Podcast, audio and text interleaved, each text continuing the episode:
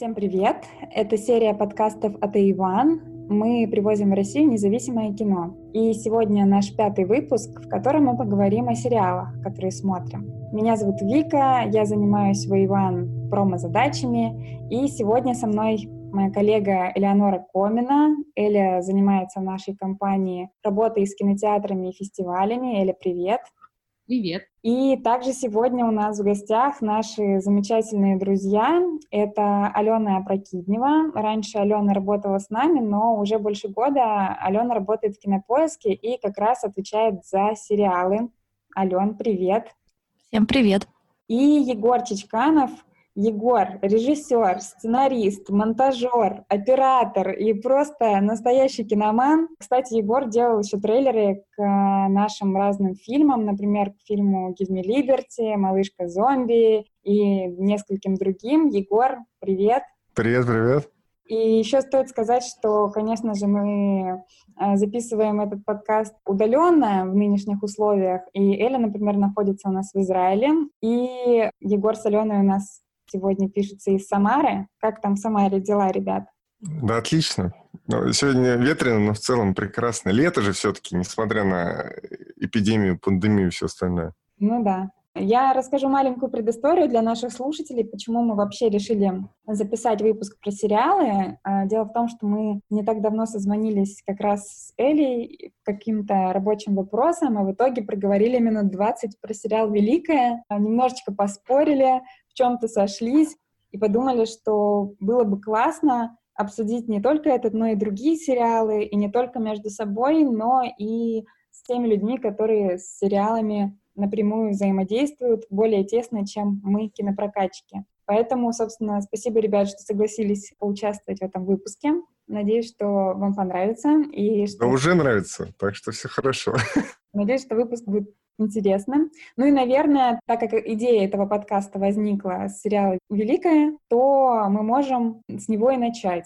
Я, наверное, скажу совсем коротко, потому что мне не то чтобы много есть что сказать, мне просто очень нравится этот сериал. Мне нравится его юмор, мне нравится, как играют актеры. В общем, я как обычный зритель ставлю этому сериалу лайк и надеюсь, что они сделают второй сезон. Но я знаю и слышала от многих своих знакомых, что не всем такой юмор близок, не все спокойно относятся к такому свободному обращению с историей. Поэтому мне интересно, как э, этот сериал зашел или не зашел вам. Наверное, начну с Эли, с которой мы как раз обсуждали его изначально. Эль, расскажи свои впечатления, ощущения от этого сериала. Вообще, э, я хочу сказать, что когда я начинала его смотреть, когда я его закончила смотреть, и вот через время это совершенно три разных отношения к, это, к этому сериалу, потому что первые две или три серии вызвали у меня, наверное, возмущение. Потом я как-то приняла происходящее, да, и пыталась уже осмыслить его. Но потом, когда прошло время, и я, естественно, думала о сериале, постоянно сравнивала его с «Фавориткой», которая, ну, как бы это общее место, пыталась понять, что же меня так в нем раздражает и что же мне в нем так нравится. В общем, я сейчас могу, наверное, сформулировать свое такое отношение к нему. Он, безусловно, очень яркий, остроумный, он поднимает там ряд очень важных тем и вопросов современности. Понятно, да, что это не, не исторический сериал э, в таком полном смысле этого слова, и не надо от него ждать никакой исторической правды. Но вот если мы даже сравним его с той же «Фавориткой», с которой его часто сравнивают, и чем-то он напоминает, там есть аллюзии на «Фаворитку», и даже есть декорации из «Фаворитки». В «Фаворитке» есть исторический каркас.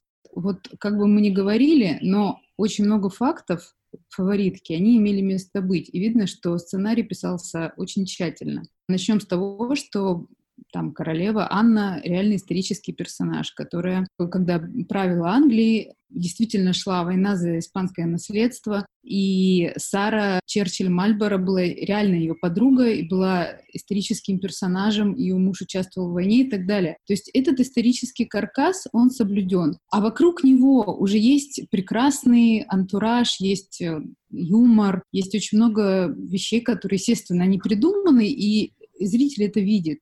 Но вот Этого всего нет в «Великой», и мне кажется, что есть ощущение какой-то, не знаю, постоянной бутафории, которая разрывается, падает, опрокидывается, я не знаю, как сказать, но, в общем, очень много вопросов, мне кажется, именно к драматургии сериала. Я тут готова, Эль, вступить в полемику с тобой. Вот, э, хоть мне и «Фаворитка», и «Великая» очень нравятся, но мне кажется, что это просто совершенно разные истории. И, во-первых, в «Фаворитке», ну, очевидно, рука Йоргоса Лантимоса, его эстетика, его драматургия. Здесь все-таки это такой более коммерческий продукт, продукт Тони Макнамары, да, шоураннера и сценариста, собственно, «Фаворитки» и «Великой». Очевидно, здесь его больше эстетики и влияния, то, что он любит. И ты правильно, наверное, сказала слово «бутафория», но я бы его чуть-чуть поменяла на буфонаду, потому что, ну, «Великая» — это чистая комедия такая, абсолютно пьюр комедия, где Петр Первый сидит на медведе. Медведи там, по-моему, это отдельная вообще какая-то история, где использованы все клише, все, за что мы смеемся над клюквенными всякими сериалами и фильмами про Россию, но при этом это выставлено совершенно в другом каком-то ключе, и ты из первого же кадра тебе дают понять, что если ты не готов принять такую реальность сериала, если ты не хочешь жить в этом мире Екатерины, то, пожалуй, нам с тобой, зритель, не по пути, и дальше давайте... Ну, как бы он сразу отсекает тех зрителей, которые не готовы это принимать, мне кажется, с первых же кадров примерно. Э, хорошо. Алена, ты согласна, что драматургически, например, в сериале есть моменты, которые очень сложно объяснить, и появляется какой-то очень странный пафос, который ничем не детерминирован. То есть в несколько раз в сериале, откуда ни возьмись, появляется очень серьезная тема, какие-то очень серьезные эмоции, которые совершенно непонятно откуда берутся, если мы э, весь фильм видим, э, ну да, понятно, вся эта клюква, буфонада, все это присутствует, конечно, но и там есть и что-то другое, согласись. Ну, конечно, мне кажется, Егор тут э, может, не знаю, высказаться тоже на тему как сценарист, но, по-моему, в любой хорошей комедии главная драма, а все-таки не шутки, вот, поэтому, ну, естественно, в любой классной комедии у тебя будут э, супердраматические эпизоды, возможно, финал, а, возможно, вся эта комедия — это как бы просто каркас, на котором зритель приходит, а дальше он отправляется немножко в другое вообще путешествие. Конечно, это... но просто этому ты и не веришь здесь.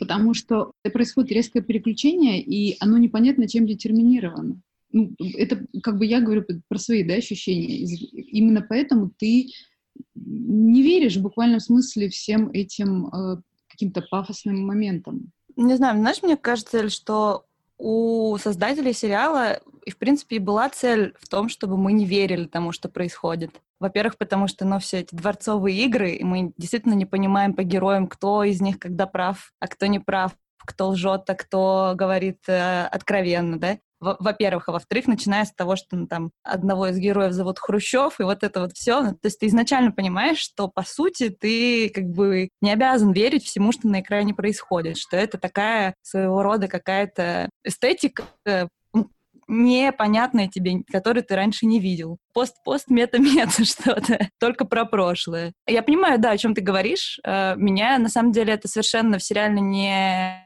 смутило, наверное, наоборот, только я благодаря этому была открыта его смотреть, ну, потому что очень сложно смотреть, в принципе, костюмные драмы, несмотря на то, что я их люблю, но мне кажется, что, в принципе, в мире только я их и люблю. А здесь, в принципе, у тебя так как бы сразу пафос снимается тем, что это все шутка, вымысел и какая-то это абсолютно непонятная история, которой, конечно же, не было. Но мне кажется, что там просто важно, что самому сценаристу, он про это говорил много раз, ему не так важна история. История — это для него какая-то просто декорация, а насколько ему важны личности. И вот он хотел представить такую фантазию. А как вот эта девочка, которая приехала из Германии, стала той, кем стала? Вот. Я, конечно, не хочу занудствовать, но мне кажется, что в сериале все-таки в этом есть два момента, которые, ну, такие очень спорные. Значит, первый момент. Там, безусловно, есть феминистический пафос, да, и есть такая мысль о том, что женщина будет править Россией. И э, это воспринимается как нечто из ряда вон. Но мы знаем, что исторически это не так. Екатерина э, была далеко не первая женщина на российском троне. Ведь так?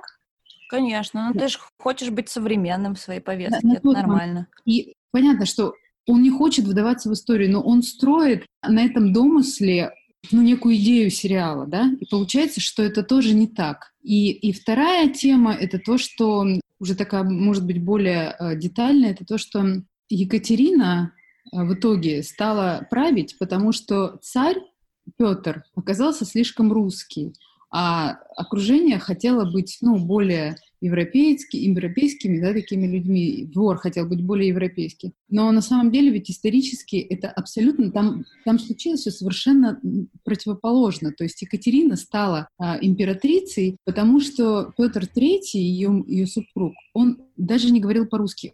Он абсолютно не понимал ни русский двор, ни русскую культуру, ничего. И это сыграло с ним плохую шутку. Мне кажется, что он слишком вольно с этим обращается. То есть, если Слушай, бы... ну мне кажется, что слава богу, что он с этим вольно обращается, потому что тот же сериал «Екатерина» с Хелен Миррен, который, как он назывался, «Екатерина» или «Великая», но это же невозможно смотреть. Это такое занудство, ну просто несовременное какое-то занудство. Тут просто есть своя история и своя эстетика, и к этому нельзя ни в коем случае относиться серьезно и хоть как-то как ну, к историческому документу. Ну, это есть... совсем противоречит фактам. Противоположно. Конечно. Ну, ладно, но я вот всегда, когда начинается диалог про факты, не факты и так далее, окей, вот есть «Трансформеры» фильм. Он, наверное, противоречит фактам. Ну, то есть, очевидно, противоречит, потому что на данном этапе, пока не достигнут контакт с другой цивилизацией, которая автоботы превращаются в машины и стреляют друг друга, у них есть искры и так далее. То есть, ну, очевидно, противоречит фактам. Поэтому, ну, мне кажется, что если человек буквально всем своим, так сказать, эстетическим выбором демонстрирует, что тут никакого реального ничего нет, тут, мне кажется, ну не причем, надо от этого взрываться. Причем делает это, же, это да. еще до начала сцены, а с открывающих титров, да, это, как мне там звучат, частично правдивая история. И это, по-моему, частично заключается исключительно в том, что у Екатерины имя Екатерина, а у всех остальных персонажей при этом могут быть даже другие имена, не соответствующие реальности, там, взаимоотношений и так далее. Это же сделано вынужденно, специально, чтобы мы не искали в этом исторической правды никакой и сразу воспринимали это как фантазию. Например, у Коэнов же, Фарго же великий этот титр, что все было на самом деле, просто имена выживших изменены, там, и так далее, и тому подобное. И у них титр, что все это было по-настоящему, Фарго. Это, очевидно, не было по-настоящему, это выдуманная история. Есть даже фильм японский, где девушка, думая, что это на самом деле из-за этого титра, пошла искать, где он закопал э, деньги в Миннесоте там, и, и замерзла насмерть. Тоже интересный фильм. Но, тем не менее, к тому, что искусство всегда этим занимается, препарирует реальность и издевается над ним как хочет. Поэтому то, что берут исторический материал, не соответствует реальности, ну и что?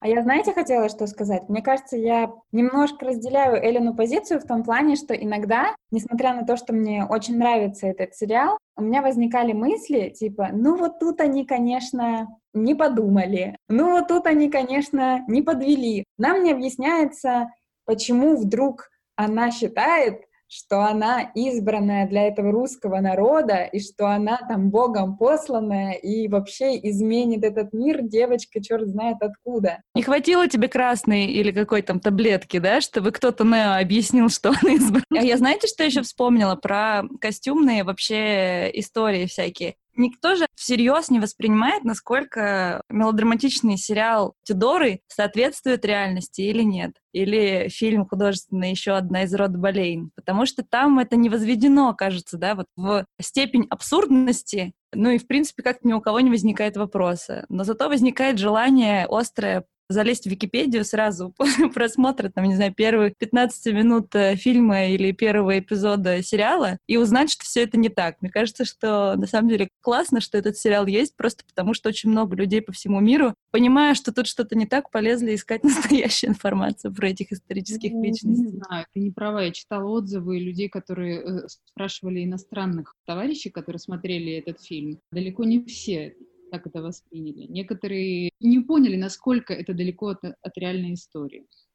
То есть кто-то реально думает, что у нас, значит, медведи дарят там вот это все, хузаки. Да, ну и ладно. Весь мир на самом деле, особенно в царские времена. И ты знаешь, Вик, на самом деле про медведей и в те времена, я думаю, что это допустимая история была.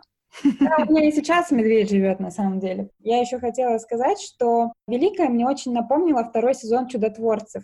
По своему Ура! хулиганскому настроению. Да, кстати, это очень сравнимо. Если бы в «Чудотворцах» взяли какого-нибудь известного исторического персонажа, который правил, маленьким чумным государством в средние века, то получилось бы примерно так же, да, только с менее роскошной эстетикой. Кстати, вот по поводу «Чудотворцев». Я не знаю, как вам, но мне, например, второй сезон гораздо больше, чем первый понравился. Первый, вот, даже не помню, чтобы я там прям ждала серии, которая выйдет, отчитывала денечки, а второй сезон мне так заходил, что он, когда закончился, я просто реально расстроилась и думаю, в смысле это все? Я с тобой согласна, на самом деле у меня так же. Мне хоть и по долгу службы нельзя такое говорить, наверное, но я первый сезон прям совсем с трудом осилила, а второй смотрела с большим удовольствием, но я знаю много наших кинокритиков, которые писали про сериал, когда он у нас выходил на Кинопоиске, которые наоборот говорили, что слушайте, ну второй сезон совсем другая история. Мне кажется, в этом прелесть сериалов антологии, что ты правда не знаешь, что будет дальше, там ничего нет похожего на предыдущий сезон. И здесь как-то даже, по-моему, ритм был совсем другой, и уровень юмора повыше. Может, потому что тема благодатная.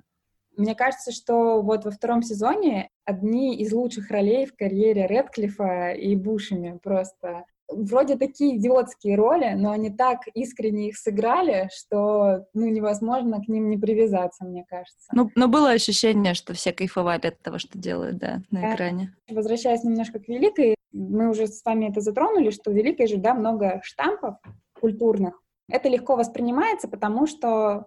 Ну, не для всех легко, но для многих легко воспринимается, потому, потому что... Потому что это специально, специально так придумано. Потому что это комедия, да, и как бы мы привыкли смеяться над какими-то вещами, это для нас нормально. А вот дальше я хотела с вами перейти к обсуждению более серьезных сериалов и тому, как в них поднимаются какие-то вот, да, культурные, эмоциональные штампы. Это вот как раз сериалы неортодоксальные. И тут, наверное, Эль, мы опять возвращаемся к тебе, как к человеку, который знает поездку в Израиле и как относится к этому сериалу там, потому что я, когда его смотрела, у меня были смешанные ощущения. Вроде прикольно, но вроде что-то как-то переборчили совсем. Во-первых, наверное, всех интересует, насколько действительно то, что показывается в сериале про обычаи, да, там и быт ортодоксальных евреев, насколько это действительно соответствует реальности и насколько такое возможно, потому что я читала, что он основан на реальной же истории mm-hmm. девушки, которая также отделилась от своей общины. Расскажи нам про свои впечатления и как его воспринимают этот сериал у вас. Ну, смотрите, я хочу внести такую маленькую ремарку, что, конечно, мне немножко обидно, что сериал сделан и рассказано об общении, которое является на самом деле одной из самых строгих и самых ортодоксальных вообще во всем иудаизме. То есть на самом деле так живут далеко не все хасидские общины. Иудаизм развивался примерно две тысячи лет вне территории Израиля, да, когда еврейский народ разъехался по всему миру. И нет некого единого иудаизма. Он очень весь разный. И то, что мы видим в фильме, это Уильямсбург в Нью-Йорке, это хасидские общины, так называемая сартмарская община. Одна из самых строгих, которая вообще не признает государство Израиль, не признает иврит как разговорный язык. И этот момент есть в фильме, если помните, когда они приезжают в Берлин, и им говорят, что добро пожаловать, мы рады гостям всегда из Израиля, а они отвечают, что сионисты, мы не такие. И я просто вас призываю не думать так обо всех ортодоксальных евреях, пожалуйста, потому что это очень жестко то, что показано. Теперь к вопросу о том, насколько это является правдой, да, это очень близко к правде, потому что действительно эта община живет, ну, примерно таким образом. Теперь про восприятие сериала в Израиле. Ну, это очень сложно, потому что в Израиле есть разные люди, есть люди, которые настроены антирелигиозно, им понравился сериал, они считают, что вообще как бы жизнь хасидов очень закрытая и таит в себе много там нарушений прав человека, что это все неправильно, что нужно как можно больше таких фильмов, чтобы они поднимали эти вопросы и так далее. А есть, конечно, и большая часть, мне кажется, израильтян восприняла немножко с обидой этот фильм, потому что вот по той причине, что я сказала, что это показано просто одна из общин, а весь мир воспринимает, что вот иудаизм, он такой. Ну, мы тут писали сценарий с девушкой из Израиля, которая прям тоже много про это знает, и ее очень бомбило. Она говорила, что даже вот, я забыл, как называется конкретно эта община. Сатмарская. Да, вот, она поговорила, что ее очень бомбило, она очень разбирается в этих вопросах, сказала, что это все неправда. Ну, типа, не все неправда, но что они специально перегнули, специально пережали, что на самом деле все не совсем так. Так что я ну, даже... Смотрите, в вопросах секса я думаю, что не так, потому что секс в иудаизме имеет огромное значение, и там героиня сама про это говорит. Мне сложно представить, что вот то, что там показано, происходит в реальности. Но в остальных вопросах, конечно, да. Ну, а что? То, что у них не работают женщины, это факт. То, что они ходят в париках и в скромной одежде, закрытые в плотных колготках в любую погоду, это так. То, что они не могут никакой светский образ жизни вести, там, ни музыкой заниматься не могут, это тоже факт. Но мне кажется, что здесь есть некая однобокость в том, как показали это все, потому что если брать любую общину, конечно, это люди, которые не только там каким-то образом ограничивают, да, твою свободу, это люди, которые всегда тебе помогают. И вот ирония в том, что в фильме здесь показано именно то, как она попадает в Берлин, и там ей помогают друзья, они все готовы для нее сделать, они ее поддерживают. Но обычно в жизни это все наоборот, что человек, когда вот если он уходит из общины, ему очень сложно жить по той причине, что он один. А в общине они живут все как семья. И это не только то, что они там, не знаю, знают про тебя все. Это и колоссальная поддержка, это и любовь, и внимание, и очень много таких вещей. Не знаю, на самом деле, если поговорить с вот этими людьми, они любят эту жизнь, они, им нравится так жить, они не представляют себя по-другому. На самом деле, Эль, ты сказала про то, что, ну, как, как воспринимается с той стороны, космос Берлина. Я, когда выходила в сериал, видела много в интернете отзывов ребят из Берлина, которые тоже, которых тоже бомбило. Они говорят, что? Она переночевала в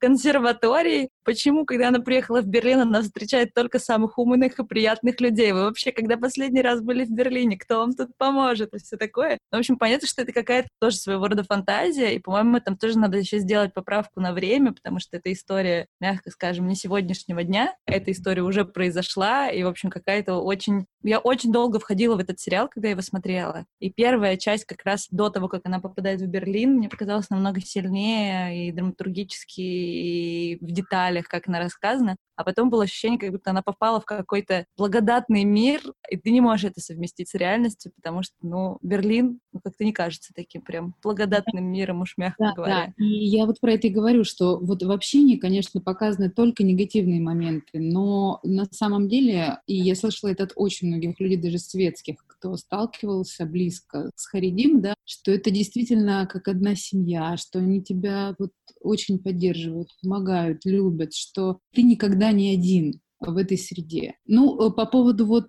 того, что Егор сказал, что девушка, да, там, на самом деле актер, который играет в сериале «Маше», который вот едет в Берлин с мужем, он сам из этой общины бывший, то есть он, ну, как это называется, болеет, Шейла ушел из харидимной среды в светские, и он консультировал сценаристов по поводу вот того, как все происходит. Возможно, возможно, у него есть какие-то негативные воспоминания, и это сыграло роль. Я не знаю, но все-таки он из этой среды, и множество деталей, которые они уточняли у него, я думаю, что он все-таки знающий человек. Ну это вот как раз к вопросу о драматургии. Ты какую историю рассказываешь? Ты как к этому относишься? Вот ты берешь, начинаешь отрубать что-то, что на твою историю не работает. Это же не этнологическое исследование, не документалка. Конечно, конечно. Здесь вот, просто тебе поэтому... показать, как женщина, так сказать, освобождается. Поэтому... Да, да, да. Поэтому ты берешь и чуть-чуть сгущаешь. Точнее, даже так, наверное, не в смысле сгущаешь, а убираешь как раз ту светлую часть. Просто ее не показываешь.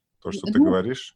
Могу сказать, что израильтян, конечно, очень сильно задело. Я читала и слышала это от очень многих людей. Их очень задело то, что такой сериал сняли именно немцы, потому что у них обиды, да, еще вот со времен Холокоста, и я слышала такие фразы, что, ну, если уж кому-то и снимать такие вещи, то только не немцам, потому что, типа, немцам нельзя про это говорить. Ну, вот я слышала такое. Но если брать произведение в целом, да, вот именно драматургически, то, согласитесь, оно очень хорошо выстроено, очень так логично, и одно перетекает в другое. Я с Аленой согласна, что хасидская тема производит очень большое впечатление, потому что тут еще есть такой этнографический материал. Мой муж, например, сказал, что вообще первый раз слышит эти песни на идише, которые они там исполняют.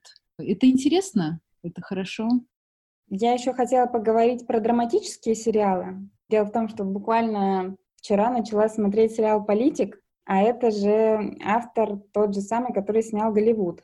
Райан Мёрфи, да. И немножко про него хотелось бы поговорить. Что думаете? Ну, наверное, про «Голливуд», так как «Политика» я еще не досмотрела. Мне кажется, что про сериалы Райан Мёрфи можно говорить про все сразу. И про все отдельности. Но это тоже такая... Мне кажется, что это классно, что делают современные стриминг-сервисы. Они притягивают шоураннеров с очень своей эстетикой и делают их своими. Три года назад представить, может, даже больше, да, что Netflix у тебя будет ассоциироваться с сериалом «Политик» или «Голливуд», наверное, было сложно. А теперь кажется, что, ну, это прям Netflix, Netflix. А это не так, это Райан Мёрфи в чистом виде. И в этом, конечно, большая сила. Но мне кажется, что это просто какой-то человек, который живет совсем по другим правилам и в другом мире. Я бы тут, наверное, выделила, кстати, «Голливуд» в меньшей степени, а «Политика» в большей, потому что вот это очень... круто придуманная драматическая история, и при этом в нем есть все, что так любит Райан Мёрфи. Богатые белые люди, простите, но это так. Богатые люди, немножечко э, такого всего политического хай-скул, да, со времен Гли, все, что он любит. Музыкальные номера, красивые, невероятно актеры. Ты смотришь на этих людей и думаешь, господи, где они просто их берут? Все это там есть, шик, блеск, и при этом какое-то коварство. Почему про него вспомнила? Я подвожу потихонечку к «Нормальным людям». Это тоже, конечно же, все разные истории. Но вот там «Голливуд», да, мы воспринимаем и как драму, потому что много драмы, и как комедию. И, в общем, ну, разные эмоции испытываем во время просмотра. Мне кажется, «Голливуд» — это чистая сказка, ее так надо смотреть. Ну, это... Сказка две тысячи двадцатого. Да. А «Нормальные люди» — это экранизация книги. Я книгу не читала, смотрела только сериал. И мне кажется, я из тех трех людей, кому сериал не очень нравится, потому что, мне кажется... Что... Вик, заканчиваем подкаст. Нам не о чем больше разговаривать. Поэтому давайте-ка поговорим про «Нормальных людей». Давай. Мне только интересно, как вы... Я упустила, как ты изящно перешла от Райана Мёрфи к «Нормальным людям». Это настолько разные вообще, мне кажется, истории, эстетика и авторы. Для меня это в одном синонимичном ряду, потому что и та, и другая история про молодых людей, суперэмоциональные истории, что Голливуд, что «Нормальные люди». Просто это немножко разные эмоции. Поэтому у меня как-то это все на одной полке стоит. Вообще, конечно, удивительно, Вик, что ты, ты могла предположить, что тебе, человеку, который любимый режиссер Ларс фон Триер, может понравиться мелодрама «Нормальные люди». Ну ладно, это шутки. Могу сказать со стороны, наверное, человека, который вообще испытал огромное счастье от того, что этой весной мне удалось поработать с «Нормальными людьми». Как зритель я была абсолютно опустошена после просмотра, и таких э, красивых, чувственных, глубоких, мелодраматичных историй я не видела очень давно. При этом они рассказаны современным языком, современному зрителю, и это, по-моему, очень круто. Расскажи лучше, интересно же, что не понравилось, потому что мне кажется, что, ну, судя по лентам в Фейсбуках и там оценкам критиков, в основном людям понравилось. Я видела несколько негативных отзывов, и они тоже были прикольные и интересные, прям такие разборы, почему это не очень. Интересно послушать тебя, почему тебе это не зашло? Слушай, если коротко, то я могу сказать, ну просто не зашло. Ну типа, знаешь, бывает... Киноанализ уровня прокатчик компании «Иван» просто. На самом деле, не знаю, как это объяснить, но... Я просто поняла, что мне не очень близки эти герои. А когда мне не очень близки эти, ну, какие-то герои, мне очень сложно им сопереживать. То есть мне все, на протяжении всего сериала я думала, ну, господи... Почему... Просто поговорите, просто поговорите. Не то, что просто поговорите. Почему вы такие драма-квин? Почему вы не можете... Просто ну, как-то, ну, не радоваться жизни, но проще ко всему относиться. Почему вы строите какие-то бесконечные разборки? Почему вы не можете быть счастливыми ни в один момент своей жизни? Ни в школе, ни в студенчестве, ни в взрослом возрасте. И даже вместе вы не можете быть счастливыми. Ну, типа, что за пессимизм уровня «Бог»? Жизнь, она же не, не вот такая все время серое, она же... Я не увидела там, кстати, ничего серого. У меня, наоборот, у меня столько тепла было во время просмотра. Это, по-моему, просто про разное восприятие. Возможно, просто после Голливуда, знаешь, где все ярко. Да, где яркие краски, и у тебя чернокожая актриса получает Оскар. Ну, конечно. Да, потом я смотрю «Нормальные люди», и просто с каждой серии я понимаю, что еще немного я пойду к психологу. Ну, как-то очень угнетающе на меня подействовал этот сериал. Эль, а ты же тоже смотрела, да? Да, я смотрела. Я сижу, ду, размышляю вот, э, над вопросом Алены, что не понравилось. Но мне кажется, что просто ты очень сильно устаешь, потому что героев мало, и все время все происходит э, на эмоциональном уровне между ними. И вот к последним сериям ты уже очень от этого устал. Потому что ну, ты... тут, тут я согласна, что он, ну, он выматывает, но мне кажется, они ну, как-то он... его задумывали так, что чтобы Алёна, ты пережил какой-то... Не потому, что я переживаю за них, а потому, что мне уже с ними скучно. Вот mm-hmm. в этом смысле. То есть в конце мне просто уже было с ними скучно. Это первый момент. А второй момент. Я понимаю, что он снят по книге, да, это как бы сценарно, он был определен э, романом, но мне просто кажется, что вот это очень маленькая реалистичность, что люди приезжают из маленького города в большой и все равно остаются вместе. Мне просто кажется, что жизнь устроена так, что они должны идти дальше. И очень странно, что они продолжают крутиться друг вокруг друга, но ничего не происходит, и при этом у них нет каких, какой-то новой любви, новых впечатлений. Ну как так может быть? Чуваки, вы приехали в столицу, вы учитесь в, в Тринити, ну как это может быть? Мне это непонятно. Может быть, ну что ты? Не знаешь людей, которые двадцать лет со школы были друг в друга влюблены, сходились, расставались, нет, потом поженились, ну есть мне, такие. Я не знаю, мне это не... Да, если они остались в своем маленьком городе, конечно, но если они куда-то приехали, если они интеллектуально Помните, простите, меня сейчас закидают камнями. Вспомните Ивана Урганта. Вот так вот внезапно в нашем подкасте.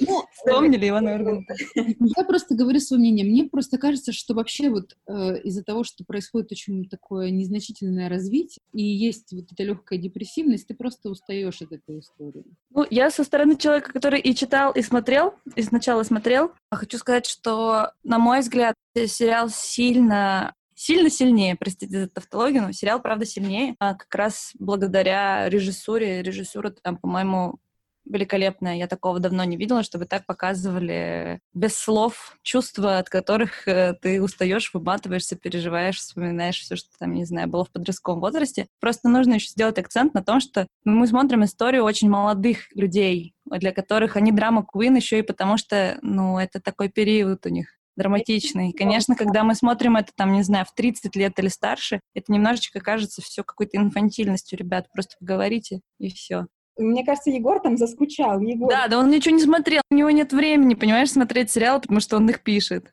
Ну ладно, давайте обсудим то, что смотрел Егор. Егор, задавай нам тему, что ты смотрел. Но мы же не будем ничего обсуждать. Неправда, неправда. Ну, из того, что я смотрел, то, что мне очень понравилось, это документальный Last Dance про Майкла Джордана.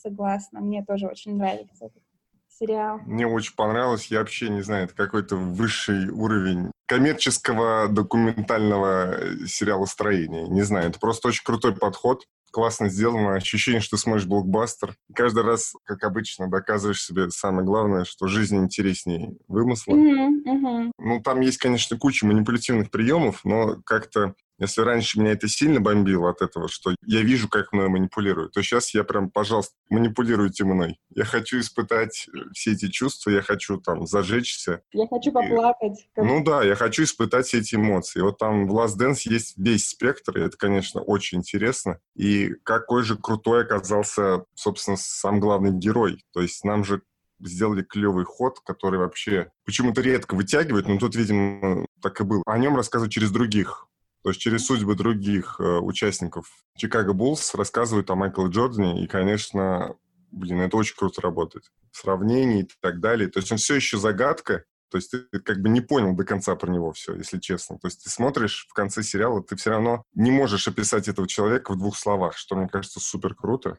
Классная идея. Это хороший герой такой. Это, условно говоря, представьте себе, что это вот с камбербэтчинским Шерлок Холмс. Ты же тоже о нем как бы что-то знаешь, Угу. Ты как бы его видишь, ты его понимаешь, можешь сказать, что он клевый, классный, умный, но по-хорошему рассказать о нем, объяснить его не можешь. Круто, что Майкл Джордан стал похож на такого человека. Очень круто, что этот сериал вообще не отвечает на вопрос, какой Майкл Джордан на самом деле. Да, это да, очень да, прикольно. Вот. И как бы при этом все время на него пытается ответить. Вот это классно. И ты как бы находишься, это как бы движок с одной стороны, а с другой стороны... Там есть формальный движок, что они вот спустя какое-то время собрались, да, там, вот это, на их финальную игру, после которой больше он не играл. Но на самом деле ты вот следишь за судьбами, за историями, и даже самое классное, что они сделали, тоже крутой ход. В общем, самое интересное — это матч. Вот, ну как ты расскажешь матч? Это же вот есть у нас движение вверх, которое рассказывает один этот матч. Фильм пробегает по верхам. То все равно для человека, который играет в баскетбол, а я такой человек, который иногда играет в баскетбол, там понятно, что все не так просто. Какие-то вещи, например, очень сложно рассказать, что значит забить сорок семь очков за игру. Что это значит? То есть для человека, обывателя... Вот для меня который... это было сложно. Я, я вот честно скажу, как человек, который про баскетбол знал примерно ничего и еще со школы его недолюбливал в силу своего маленького неуклюжего роста. Но я вот могу сказать, что Netflix, и это очень круто, они очень здорово развивают документальные сериалы, и Last Dance — это один из, потому что до Last Dance мы смотрели, я вам рассказывала про Формулу-один, и тоже у меня были примерно такого же плана эмоций, что это супер захватывающие истории, герои очень яркие, очень разные, со своими фишечками и особенностями. И я как человек, который ни про Формулу-один никогда ничего толком не знала, ни про баскетбол, я просто взахлеб смотрела, что сериал про Формулу-один, что сериал Last Dance, но вот что мне не зашло из документальных сериалов Netflix, а было супер популярно, так это Тайгер Кинг. Смотрели ли вы его? Мы, мы так и не смотрели. Мы нет, там. Да. Я, я Ч- очень хочу. Да, я тоже очень хочу, но, честно, так много, знаете, бывает такой момент, когда очень много обсуждают сериал, и ты боишься его смотреть просто потому, что, ну, слишком много. Ну, например, если вот в защиту документальных нетфликсских, которые очень нам понравились, это «Не шутите с котиками». О, это вообще великолепно. Видели? Круче триллера я не видела Мы очень поражены, давно. Мы были поражены, конечно. Такой вообще... Немножечко Финчер документальный. Причем он такой простой, он значительно выразительных средств более скупой по сравнению с Last Dance. Там. То есть нет такого материала, такого очевидного конфликта, как здесь. То есть любая игра — это конфликт. Кто-то выиграет, кто-то проиграет, там у всех свои ставки. Тут такого нет, казалось бы. И она так медленно почему-то с Финчером-то Аленой сравнивает, потому что он раскручивается так медленно немножечко. Но, блин, когда понимаешь, с чего это все началось, он еще очень короткий, на самом деле, там, по-моему, четыре серии. Они какие-то бесконечно длинные. Не, не по часу. Вспоминаешь, с чего все началось, что это просто началось с видео с котиками, а закончилось там вообще абсолютно поисками маньяка, думаешь, вау. И... Не знаю, очень круто, крутой вход, нам очень понравился, не знаю. Мы были впечатлены, что это еще, все еще правда. Мне кажется, мы были настолько впечатлены, что мы просто отложили все дела и весь день смотрели. Да, этот сериал не могли оторваться. Думаю, что э, справедливости ради надо заметить, что настоящие ценители документального кино, возможно, не поддержат нас с вами в нашей риторике да, да, да. про но то, надо, что Netflix — это круто. Надо понимать, что это очень коммерческая штука, но вот мы тоже с Аленой говорили о том, что мне кажется, это правильно. Надо потому сначала что... популяризировать, а потом а, людей потому, подсаживать. Потому что документальное кино — это очень круто. И все фестивали, вот там «Послание к человеку» в Питере, на котором меня, слава богу, каждый год почти получалось ходить, как минимум там посмотреть там, четыре-пять фильмов, документалки просто тебя, не знаю, уничтожают. Но они сильнее, да. Да, огромный ресурс на их производство, потому что в кино постановочном у тебя есть возможность управлять тем, что ты снимаешь, а в документальном эта возможность очень ограничена. И там были истории, которые снимались там полтора года, два года, три. Человек провел там с женщиной, которая, вот я помню, «Послание к человеку», поразительный просто сюжет. Про, э, девушка прожила с женщиной, которая была в рабстве у другой женщины. По сути, она и не платила, она и убиралась, готовилась, убирала за ее ребенком там, и так далее. И она как бы сняла у них комнату, эта девушка, и из-под полы вела э, как бы дневник существования этой девуш- женщины. Потом ее спасла из плена. Ну, то есть ты просто смотришь, ты как бы с открытым ртом от начала до конца. Типа, что? Что вообще? Ты не то, что в тему погрузился впервые, ты еще... Там все это обалденно остро, это все опасно, это все конфликтно. Короче, в общем, я думаю, что на самом деле за документальными сериалами хорошими и вот э, фильмами вообще будущее, потому что то, что сейчас за окном происходит. Ну, как все, все, как все, по-моему, э, великие и любимые режиссеры любят повторять, и сценаристы, что жизнь намного интереснее любого сценария и любой твоей ну, придумки. Оттуда и воруем. Оттуда и воруем. Ну да. Слушайте, ну, я думаю, что можем еще завершить парочкой русских сериалов, потому что Ура! Русские же тоже есть. Наверное, быстренько про «Последнего министра» скажу, что я смотрела его, ну, в общем-то, во время карантина, как и все, и мне он тоже очень нравился. Особенно черно-белая серия, где они вспоминают свою молодость, мне кажется, это вообще отдельная прелесть. Да. Не могу ничего плохого сказать, мне кажется. Ну и хорошо, Вик, значит, у нас есть с тобой будущее какое-то. Я реабилитировалась после нормальных людей, да, твоих глаз? Да, да. Ну, конечно, мне очень приятно, что мы говорим про сериалы Кинопоиска. Это, знаете, кажется сразу, что все не зря, все не зря. Эля, ты смотрела «Последнего министра»? Нет, я не смотрела, но я... очень интересовалась им, скажем так. Но что-то мне мешает начать смотреть русские сериалы. Я, я знаю, что у тебя нет подписки на Кинопоиск. Я тебе ее подарю и поговорим в следующий раз. Кстати, а вот интересно, что мешает-то смотреть русские сериалы? Я не знаю, но есть что-то, что меня останавливает. Понимаете, вот какой-то своеобразный юмор, актеры. Я не могу объяснить. Ну вот не хочется мне смотреть русские сериалы.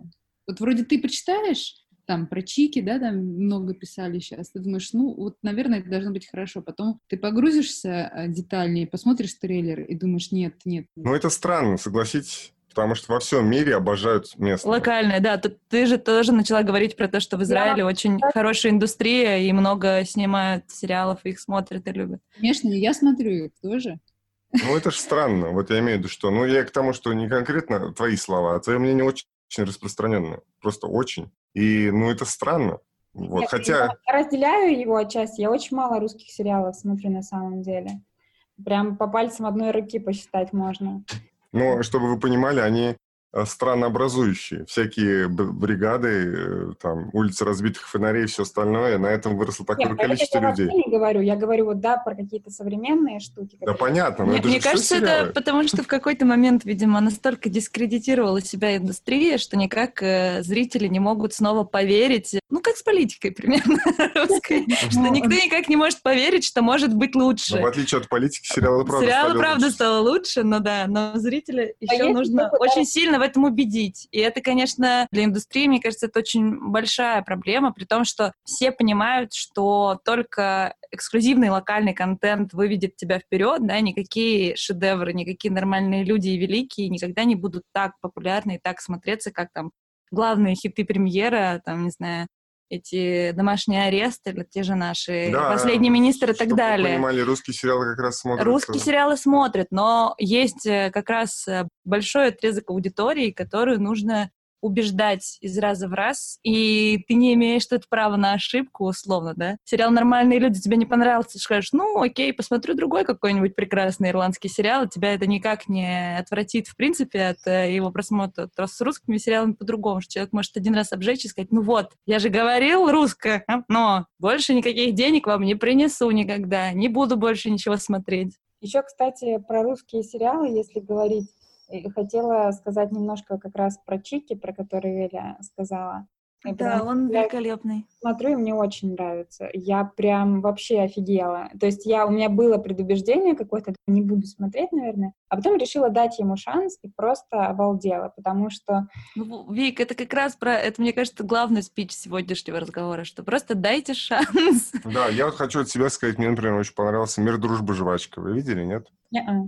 Вот советую, тоже с предубеждением начинали это смотреть. Ну и к финалу там, конечно, тоже много вопросов, на самом деле. Очень неровный сериал, очень много там странного, но в целом это очень круто. Вот середина там прям впечатлила, если честно, настолько сильно, что я вообще некоторое время расстроился аж, что насколько это талантливо и хорошо сделано. Вот, то есть это прям круто. И, и ты как бы не ожидаешь от него. Он так разгоняется странно. Ты когда первую серию смотришь, ты думаешь вообще, продолжать ли дальше? Вроде обаятельно, вроде а все. А потом появляется Юрий Борисов, и все. Да, Родно. А потом... Ну, в общем, слушайте, на самом деле и Чики тоже очень круто. Тоже Чики открывающая очень сцена какая-то дурная. Ты думаешь, что это за чушь? Нет, мне, мне кажется, это очень классно, что ты такой, окей, сериал про проституток на юге, а потом бах, и у тебя какой-то да, Альмодовар, бах, да, у тебя да. какая-то вообще абсолютно невероятный цвет. Цвет, драма внутри, и все очень круто. И это, и это мне кажется, да, очень супер. У меня просто, знаете, как человека с юга, у меня был,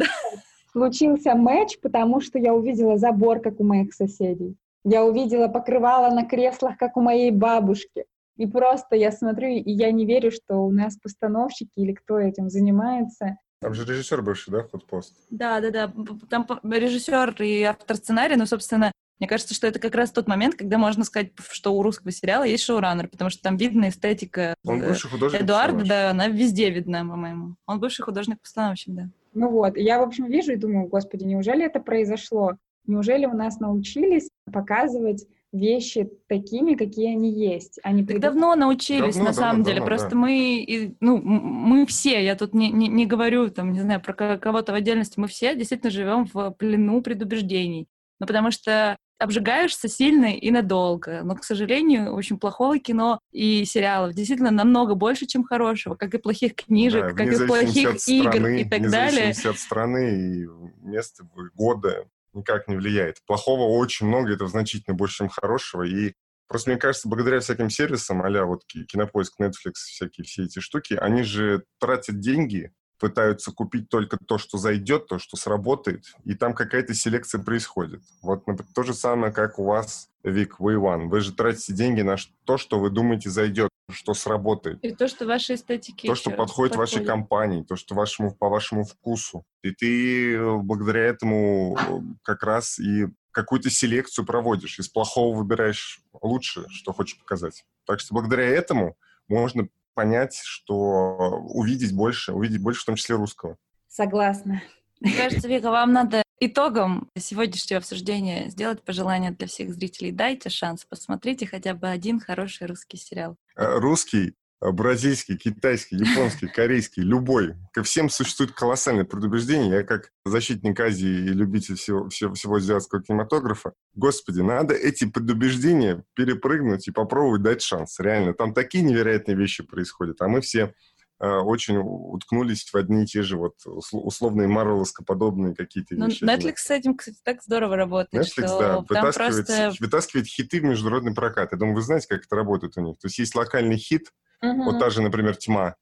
Локальный хит в Германии, они вытащили его на международный, он стал международным хитом. В общем, это, это классная, классная штука, так что они этим занимаются, и мы должны, со своей зрительской стороны, должны им в этом благодарность в виде просмотров. Слушайте, ну, я думаю, что мы можем с вами завершать, наверное, наше бурное обсуждение.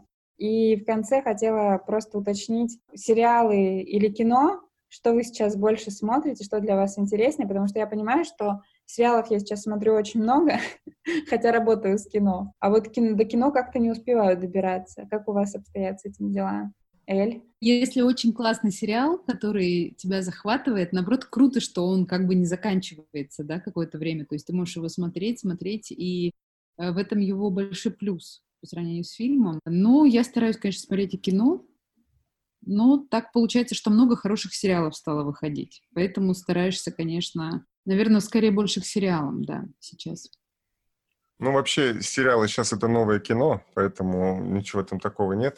То есть ты на условную стоимость производства фильма можешь, который идет два часа, снять что-то значительно длиннее, значительно больше, вот. А больше контента, больше зрителей, ну, вы понимаете, вся эта модель. Ну, еще, мне кажется, сейчас еще из-за всей ситуации в мире, когда, в принципе, остановилось все кино большое, да, у нас появилось, не у нас конкретно, но глобально у людей. Как бы должно было появиться больше времени, чтобы посвящать его смотрению, и они, конечно, выбирали сериалы, потому что это быстрее, проще, это надолго, а кино в привычном понимании, все-таки все привыкли, что смотрят в основном новинки. Новинок долгое время не было, и мне кажется, что сейчас еще очень долго будет возвращаться вот эта обратная привычка ходить в кино. Ну да, я вот, например, очень люблю именно в кинотеатре кино, да, смотреть, смотреть кино, поэтому я меньше смотрю кино сознательно. Даже если я вот понимаю, что вышел какой-то фильм, то есть я дома стараюсь смотреть либо фильмы, которые никогда не попадут в наш прокат, либо это эксклюзивы какие-то нетфликсовские, которые тоже там в кино никогда не будут, там у вас там тоже на Кинопоиске выходил.